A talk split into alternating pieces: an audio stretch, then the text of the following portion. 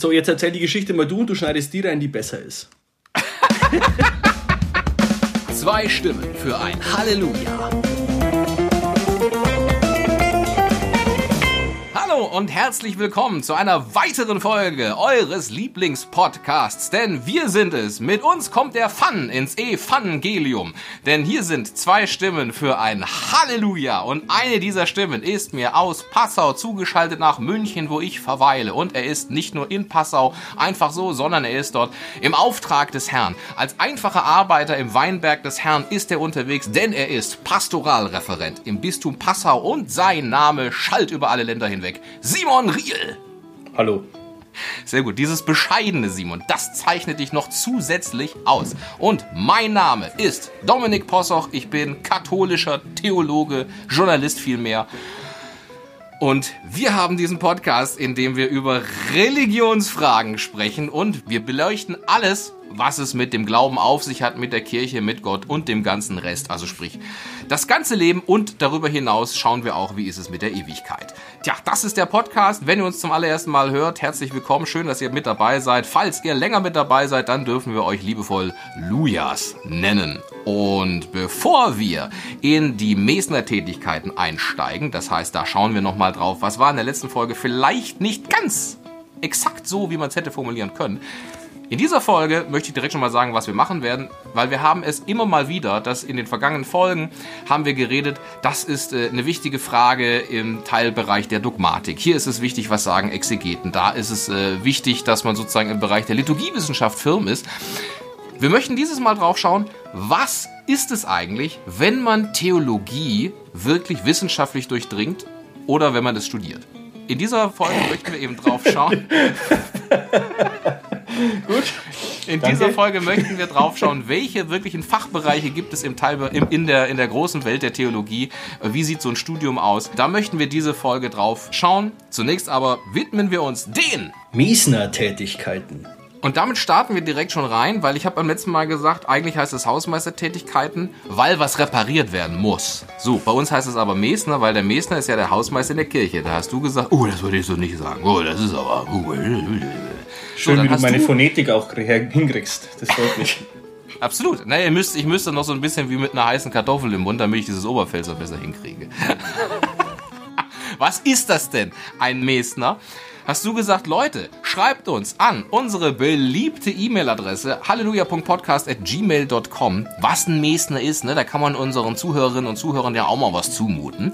Und tatsächlich kam eine E-Mail, die ich jetzt auch vorlesen werde. Wir haben nämlich eine E-Mail bekommen von, ich werde den Namen nicht vorlesen, weil das ist ja immer nett, der meinte, betreff Mesner, das ist der Typ, der sich regelmäßig die Reste vom Messwein einverleibt. Anders ist der Job quasi nicht zu machen. Hashtag der Schluck zum Sonntag. Macht weiter so, die E-Mail geht noch weiter, macht weiter so, ihr frivolen Katholen, was mir übrigens sehr gut gefällt als Leser. Frivoler ja, Kathole. Sehr das ist gut. ganz fantastisch. Kommt direkt in meine Twitter-Biografie. Beste Grüße vom evangelischen Pfarrerssohn, Klammer, ja, beide Eltern, drei Ausrufezeichen, vier Ausrufezeichen, Klammer zu. PS, irgendwann muss die Folge mit den besten christlichen Witzen kommen, ne? Ist klar. Aber tatsächlich, Simon, das ist der Lösungsvorschlag. Der Typ, der sich regelmäßig die Reste vom Messwein einverleibt. Das ist der Mesner. Stimmt das? Ich, ich würde sagen, das, das trifft zumindest einen großen Teilbereich dessen, was der Mesner so tut. Naja, ich glaube, der Mesner würde, wenn dann, äh, andere Wörter benutzen. Er würde vielleicht sagen, der sich regelmäßig die Rinne verzinkt. Im Grunde genommen trifft es das eigentlich nicht. Das ist eigentlich nicht der Kern dessen, was ein Mesner tut. Aber vielleicht ist das ja auch, weil der evangelischer Pfarrerssohn ist und Pfarrerinnensohn, vielleicht ist das bei den Evangelischen so. Liebe Grüße gehen raus an die evangelischen Mitchristen. Verzinkt euch mal schön weiter aber bei uns Katholiken ist es ein bisschen anders. Also schreibt uns gerne weiter. Es gibt immer noch was zu gewinnen für eine richtige Lösung. Was es zu gewinnen gibt, erfahrt ihr dann. Bitte kopiert nicht einfach nur den Wikipedia-Artikel in die Mail rein, sondern schickt uns euren Lösungsvorschlag an halleluja.podcast.gmail.com. Das stimmt. Vielleicht ist es bei den Evangelien so. Bei den frivolen Katholen ist natürlich derjenige, der sich die Reste des Messweins einverleibt, der Priester. Der Ministrant ähm, eigentlich. Ist das der? Nein, aber normalerweise der, der, also ich kenne keinen Pfarrer, der den Mess, Messwein nicht austrinkt in der Mess. Also ich kenne das durchaus, dass ähm, dann noch was im Kännchen, der Wein wird ja aus dem Kännchen in den Kelch gegossen, dass im Kännchen Wein überbleibt. Und dieses Rest im Kännchen, Das ist durchaus so, dass dann Ministranten abräumen helfen nach der Messe, nach der Liturgie und dass dann plötzlich vom Weg von draußen aus dem Altarraum bis in die Sakristei dieser bisschen Rest an Messwein, der noch da war, plötzlich verschwunden ist. da hat dann eine plötzliche Verdunstung statt. Genau, genau. Das macht also ein Ministrant. Also falls euch uns Drittklässler hören vor der Erstkommunion, werdet Ministrant. Ihr seht, da gibt es gute Sachen.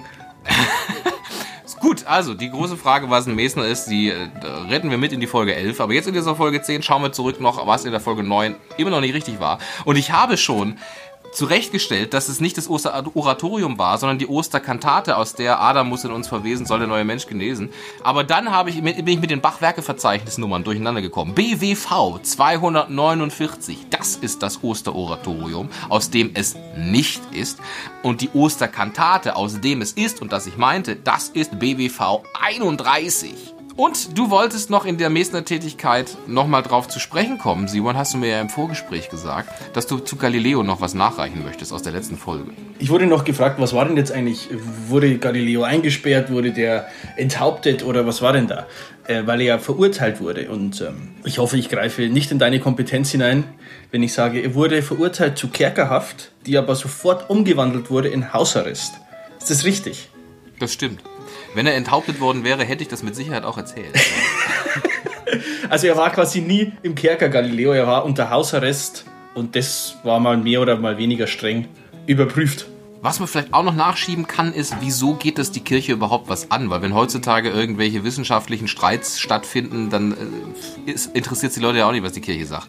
Damals einfach, die Kirche hat einen anderen, ein anderes Standing gehabt, einen anderen Stellenwert. Die, vor allem die Verzahnung zwischen Kirche und Welt ja wesentlich enger. Und wenn der Kirche was missfiel, dann geht es der Welt auch schlecht. Und genauso, dass die Welt darauf angewiesen ist, dass die Kirche das gut findet und umgekehrt. Also deshalb, wenn die Kirche was nicht gut findet, dann, dann hieß es nicht, ja, dann äh, ist es halt so, sondern das war schon schlecht. Wenn die Kirche gesagt hat, das mögen wir irgendwie nicht, dann äh, musste man sich wirklich ernsthafte Gedanken machen. Aber andere Zeiten, heutzutage, interessiert es ja nur noch die Leute, was die Kirche macht, die, die unseren Podcast hören. Weil wir bringen das ja auf den Punkt. Und es sind viele, denn wir sind äh, aufgestiegen in eine, in eine, wie soll ich sagen, in eine Sphäre, die wir uns nie gedacht hätten, Dominik. Tatsächlich, wir, wir, haben noch eine andere Mail bekommen, gut, dass du es sagst. Und zwar das Ranking bei Apple Podcasts, wo wir uns da befinden in dieser Rangliste. So, und da ist es tatsächlich so, dass unser Podcast Zwei Stimmen für ein Halleluja performt sehr gut, so fängt diese E-Mail an, im Apple Podcast Ranking innerhalb der letzten 30 Tage. Nämlich in der Kategorie Christentum belegen wir mit diesem unseren Podcast Platz 87. Top 100. Da kann man nichts gegen sagen. Eben, Top 100. Da kann man nichts gegen sagen. Dass wir im, in der Kategorie Religion und Spiritualität auf Platz 227 sind, das überlasse ich jetzt mal hier äh, äh, unter den Tisch fallen. Aber 87 in der Kategorie Christentum in Deutschland, was ja ein sehr christentümliches Land ist. Ist schon mal gut. Da kann man sich schon mal was genehmigen, Simon. Der Schluck zum Sonntag. Was für eine grandiose Überleitung in diese unsere liebste Rubrik. Ja, denn damit wir so ein bisschen lockerer werden und damit wir euch gegenüber den Anschein des Menschlichen wahren, gönnen wir uns immer mal so ein, ein kleines Schlücklein, hochprozentiges oder manchmal auch weniger prozentiges. Es kommt immer auf die einzelne Stimmung drauf an, ist ja häufig dramaturgisch eingebettet. Und ich kann sagen, dass mein Schluck zum Sonntag, den habe ich nicht ausgesucht, sondern da hat sich das Schicksal gütig gezeigt, die Tür geöffnet und es wurde etwas hineingereicht. So wie jetzt hier in dieses Bild, damit Simon es sieht. Es ist nämlich ein Sanddorn-Grog. Ja, liebe Lujas, es ist ja so, dass Dominik alle Folgen vorbereitet, nachbereitet, schneidet, sich um alles kümmert und ich eigentlich als einzige Aufgabe, ich muss es echt so hart sagen, es ist mir fast peinlich, es zu sagen, meine einzige Aufgabe ist es, zu der vereinbarten Uhrzeit am Samstag, also quasi jetzt, vor der, vor der Kamera zu sitzen und die Fragen zu beantworten. alles andere macht wirklich der Dominik und hin und wieder mich ein bisschen vorzubereiten. Aber alles andere, was das angeht, macht der Dominik. Er schreibt den Beschreibungstext, was er alles sehr gut macht. Und hin und wieder lässt dann Dominik in seiner dezenten, subtilen Art einfließen, was ihm denn gut schmecken würde. und so auch dieses Mal.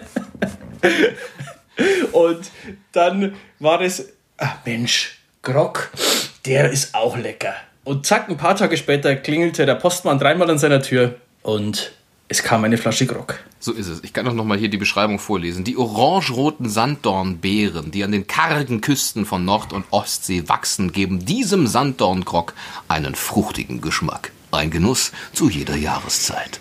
Oh. Das ist schon nicht schlecht, Simon. Aber du darfst dich jetzt auch, um im Biblischen zu bleiben, dein Licht nicht unter den Scheffel stellen. Denn äh, zum einen ist das die Aufgabe, die dir obliegt und du trägst sie mannhaft. Das muss man ja auch natürlich so sagen. Zum anderen wissen wir ja auch immer Aufgaben nach Gaben. Simon, was ist dein Schluck zum Sonntag? So, ich habe einen äh, Weißwein, einen Frankenwein, einen Roman Schneider Müller Thurgau Cuvée 2019, trocken aus Franken. Ist ein Geschenk, ein Weihnachtsgeschenk meiner lieben Kollegin. Und weil die mich kennt, ist es auch gleich eine Literflasche. Und um zurückzugreifen auf eine Folge, in der der Dominik mal eine Flasche Wein hatte, ich weiß nicht mehr welche es war, hat er gesagt, man erkennt die Qualität eines Weins daran, anhand äh, des Geräusch, das sie macht beim Öffnen. Und wie sagt da der Franzose, hast du gesagt? Vive le Schraubverschluss. Vive Es lebe der Schraubverschluss. Übrigens, das stimmt nicht. Warte mal. Auf Französisch heißt Schraubverschluss Bouchon à visser. Ah, da siehst du mal. Wie viel Schraubverschluss war Quatsch.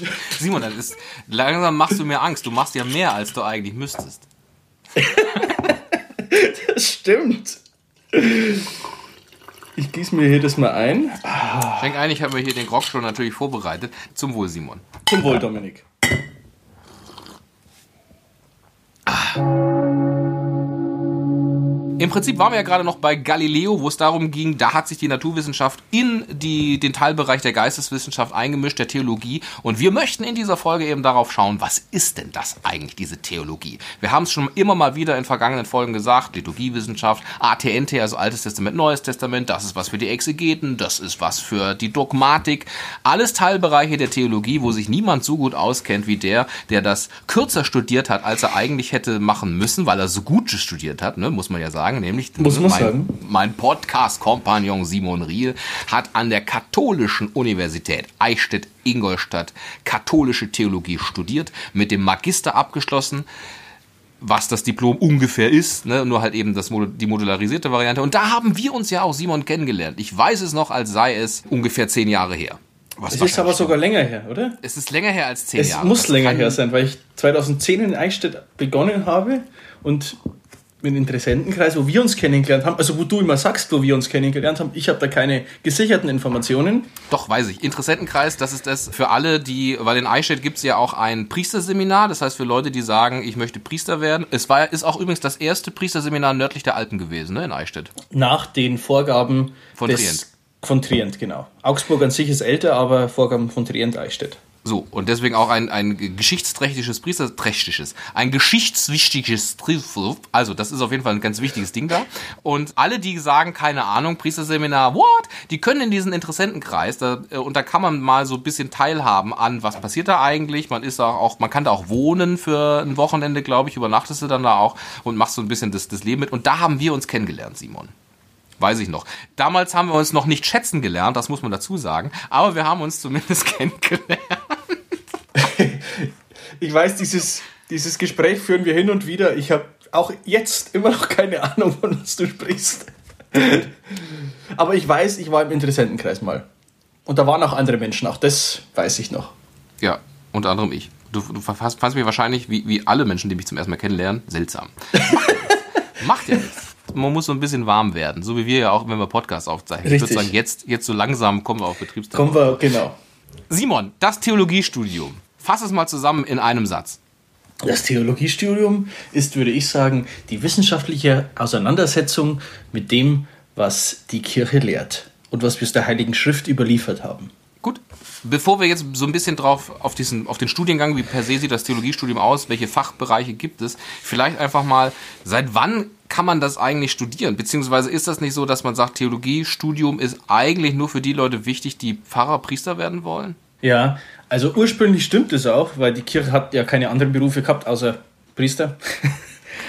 Also das, die, die Fakultäten ganz allgemein jetzt, unabhängig von katholischen Fakultäten oder theologischen Fakultäten, haben sich aus den Dom- oder Klosterschulen entwickelt und die, Die ähm, Fakultäten, im Besonderen drei Fakultäten, Medizin, Recht und Theologie, haben sich dann als die drei oberen oder wichtigen äh, Fakultäten herausgebildet.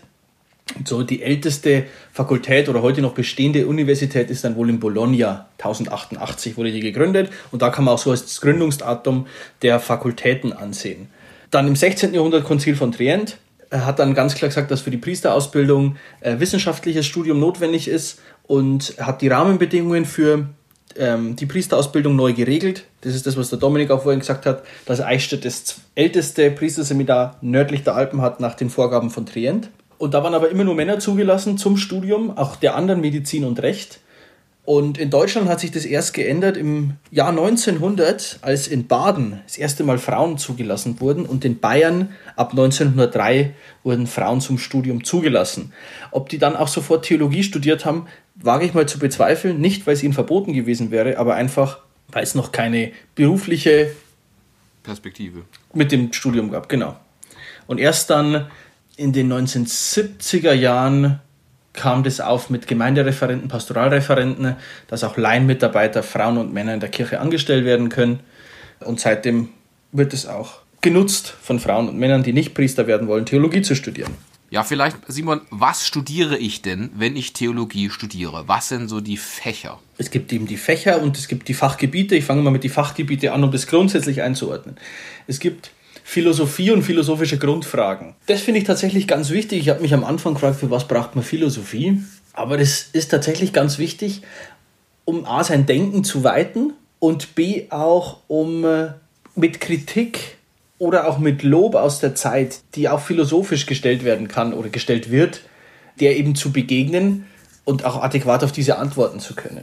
Und auch viel aus der Theologie baut auf Philosophie auf.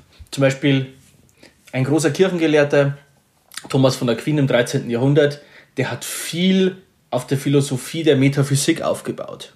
Auf aristotelischer Lehre, auf Aristoteles. Und dann ist natürlich gut, wenn man die Lehre von Aristoteles, die Philosophie kennt. Also es gibt Philosophie, dann gibt es biblische Theologie, also das ist natürlich die Wissenschaft oder die Ausle Exegese des Alten Testaments und Exegese des Neuen Testaments.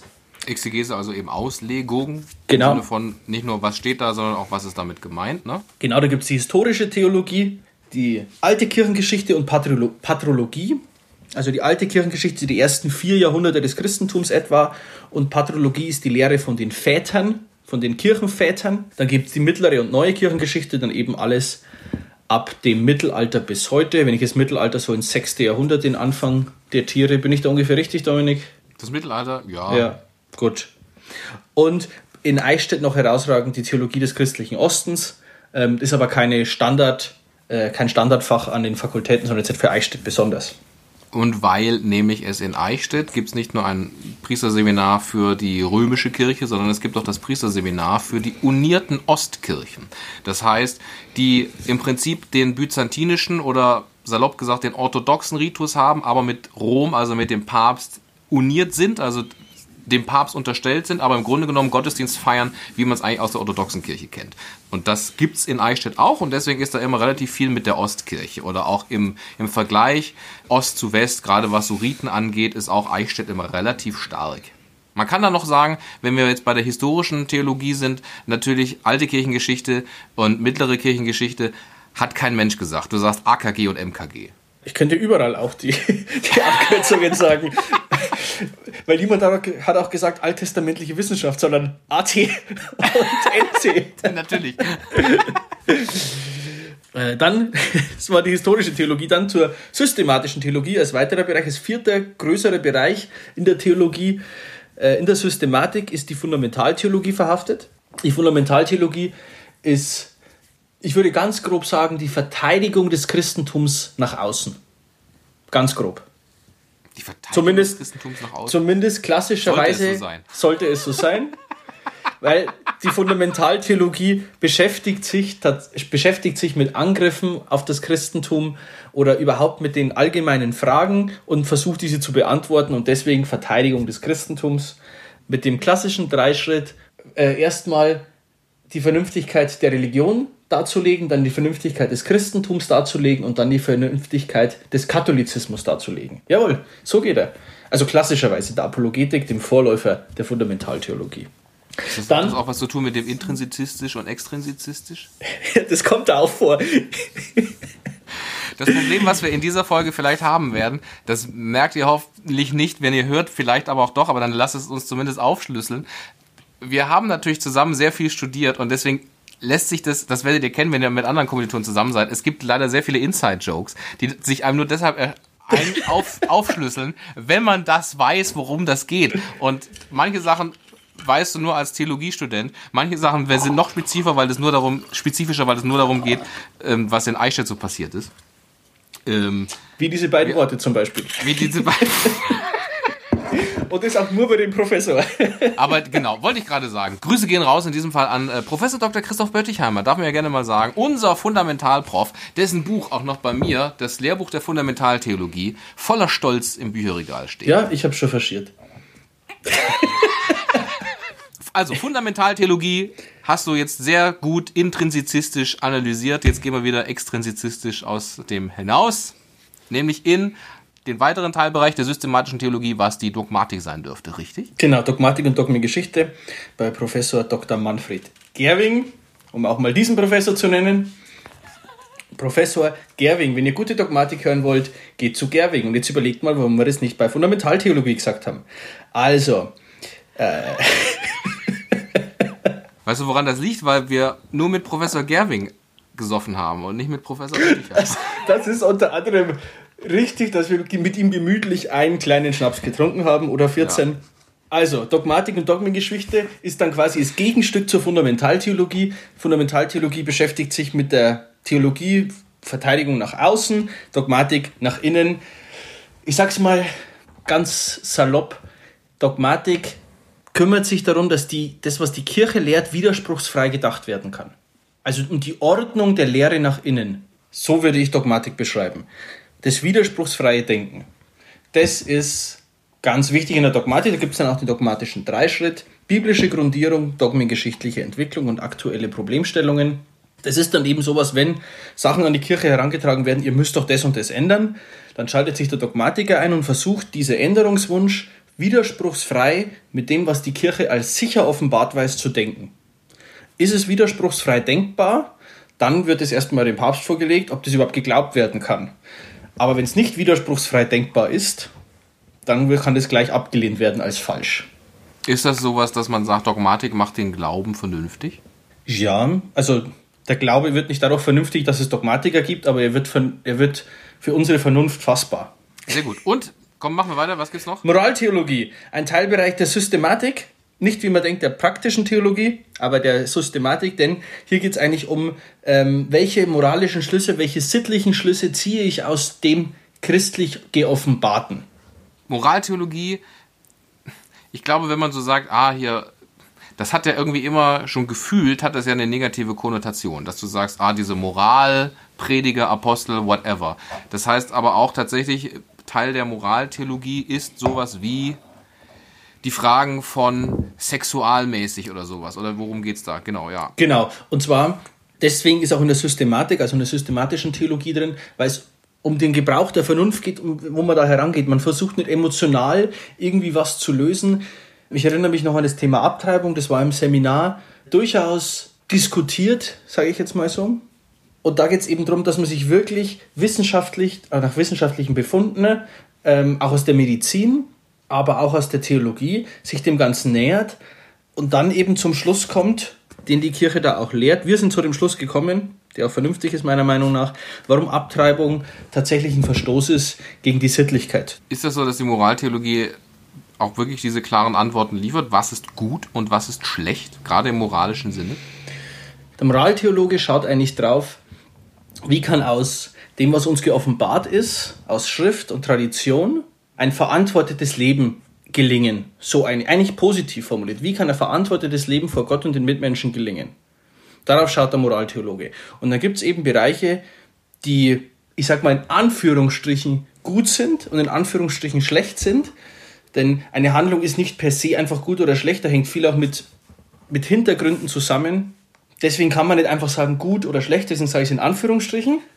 Und das, da versucht der Moraltheologie, Moraltheologie eben draufzuschauen, unter welchen Bedingungen kann was wie bewertet werden, aber auch gibt es Grundmuster, die unser Gewissen und unser Denken schulen können.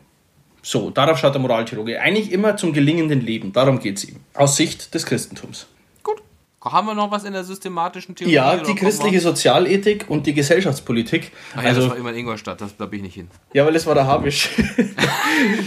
das war, ist eine Fakultät, die ist zugleich angegliedert an der Theologie und an der wirtschaftswissenschaftlichen Fakultät und die war in Ingolstadt. Deswegen waren die Vorlesungen da auch teilweise in Ingolstadt.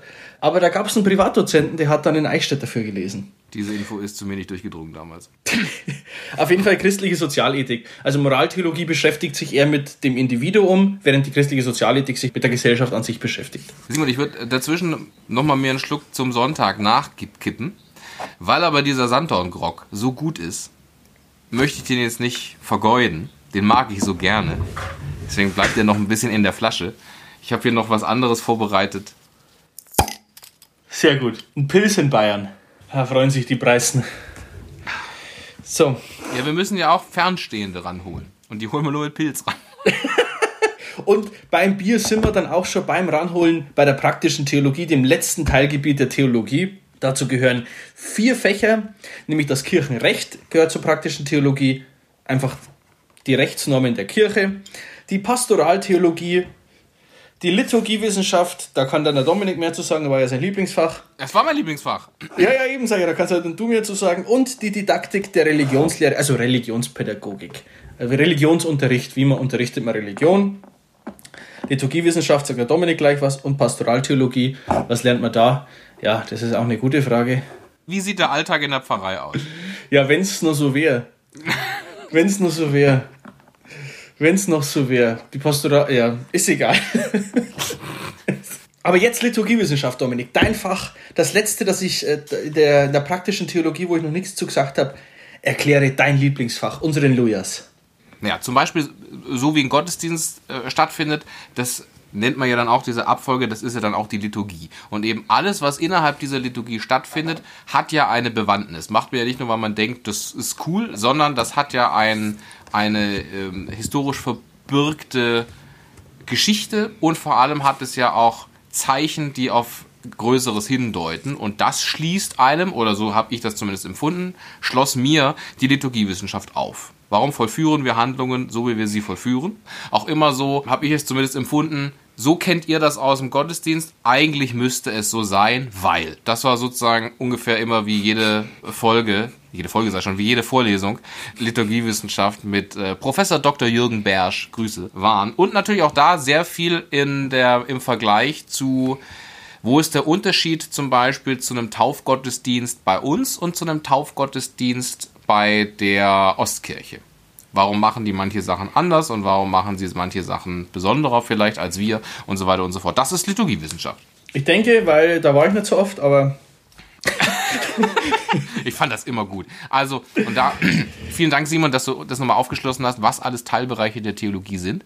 war, war Liturgiewissenschaft eigentlich aufgrund des Inhalts dein Lieblingsfach oder aufgrund von Professor Bersch, weil den mochtest du ja auch, oder war Professor Bersch dein Lieblingsprofessor aufgrund des Fachs? Also beides. Zum einen habe ich, fand ich Professor Bersch einen guten Professor. Ich fand ihn sympathisch. Er fand auch mich sympathisch. Ich hatte auch da sehr gute Noten drin, weil auch mündliche Prüfungen alle immer gut abliefen und ich mich mit dem sehr gut verstanden habe. Ich habe mich aber auch mit damals Konstantin Meyer von der Mittleren Kirchengeschichte als einziger, glaube ich, Student. Ja, ich glaube auch. Der hat immer, ich war ja auch Hiwi dann bei ihm, hat dann immer zum Griechen eingeladen zum Essen. Ich hab, kann da keinen äh, Tadel an Professor Konstantin Meyer lassen. Auf jeden Fall mit Bersch habe ich mich sehr gut verstanden und ich fand vor allem, dass die Liturgiewissenschaft hat mir vieles nochmal verständlich ge- gemacht, nahegebracht, aufgeschlossen. Also wo ich dann dachte, ach cool, das hat ja tatsächlich dieses Zeichen, was ich zum Beispiel beim Gottesdienst mache, weil man macht es halt, hat ja tatsächlich einen Sinn. Also das habe ich bei der Liturgiewissenschaft wirklich verstanden und deswegen fand ich das auch immer cool.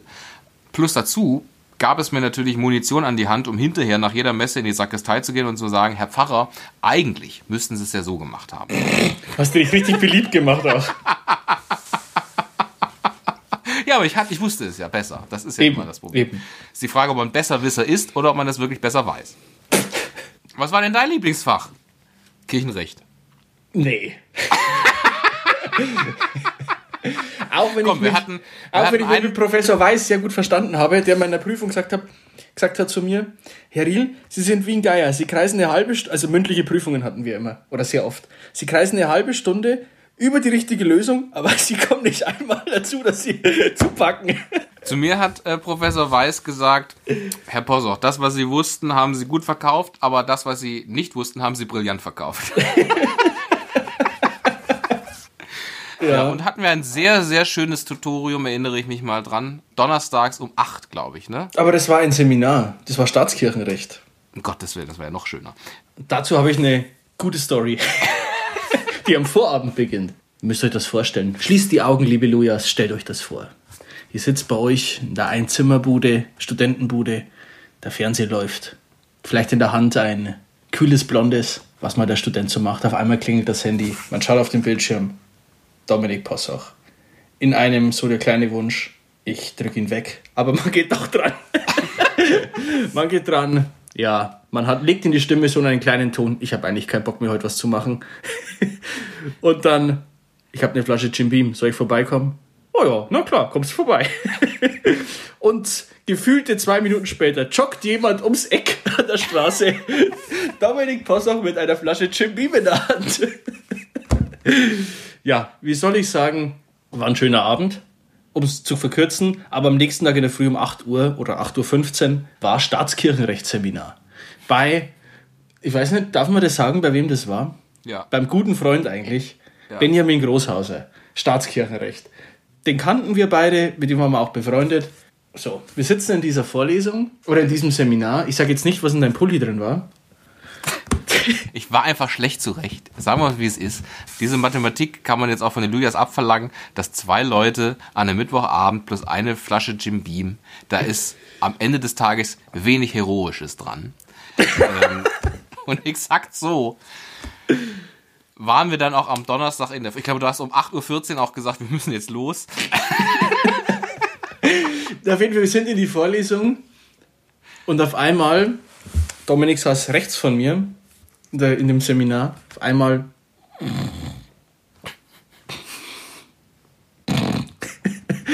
eiskalt eingepennt im Staatskirchenrecht. Ich behaupte nach wie vor, dass das nicht stimmt.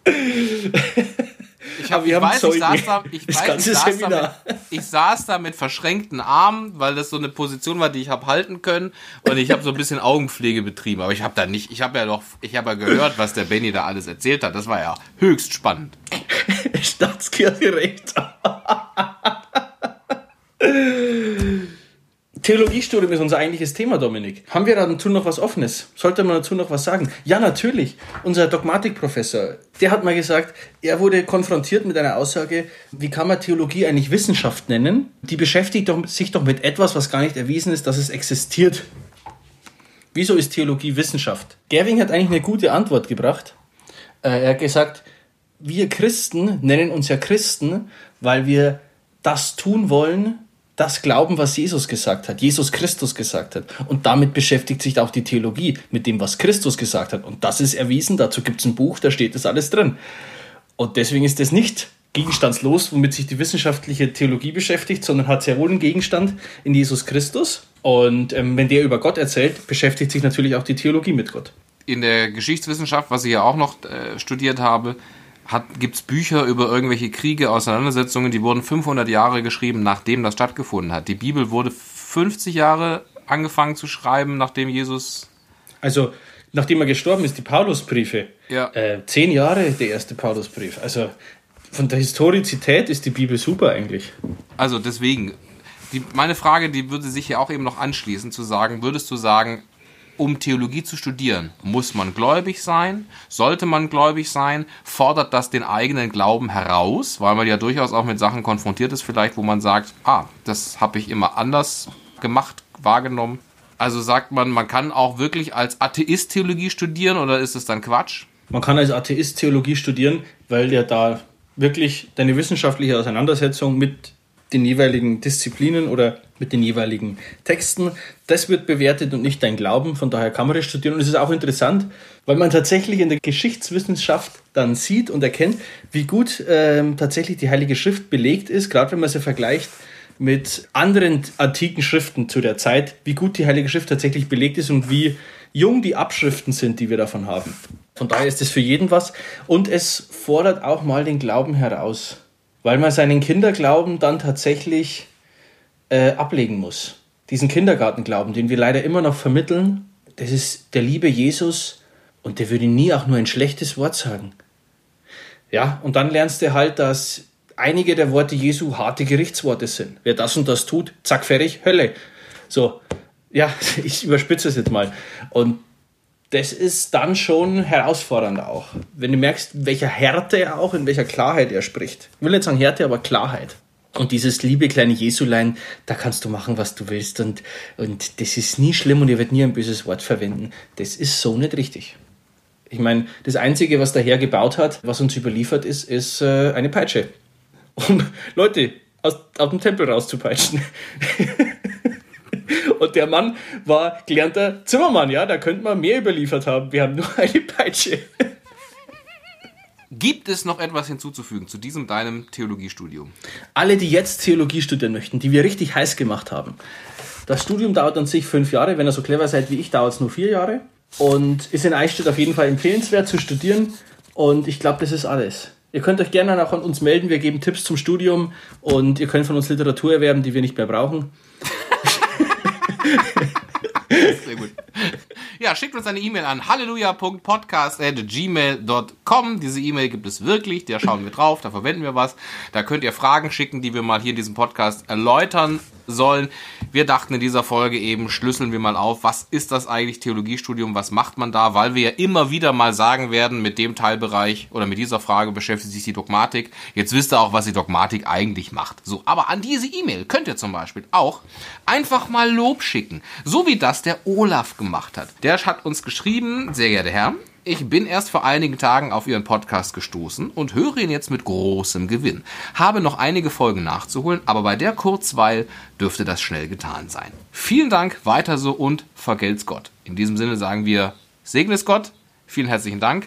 Gerne auch eine E-Mail mit euren salbungsvollen Worten an halleluja.podcast.gmail.com. Ansonsten wünschen wir euch einen schönen Sonntag und Amen. Zwei Stimmen für ein Halleluja.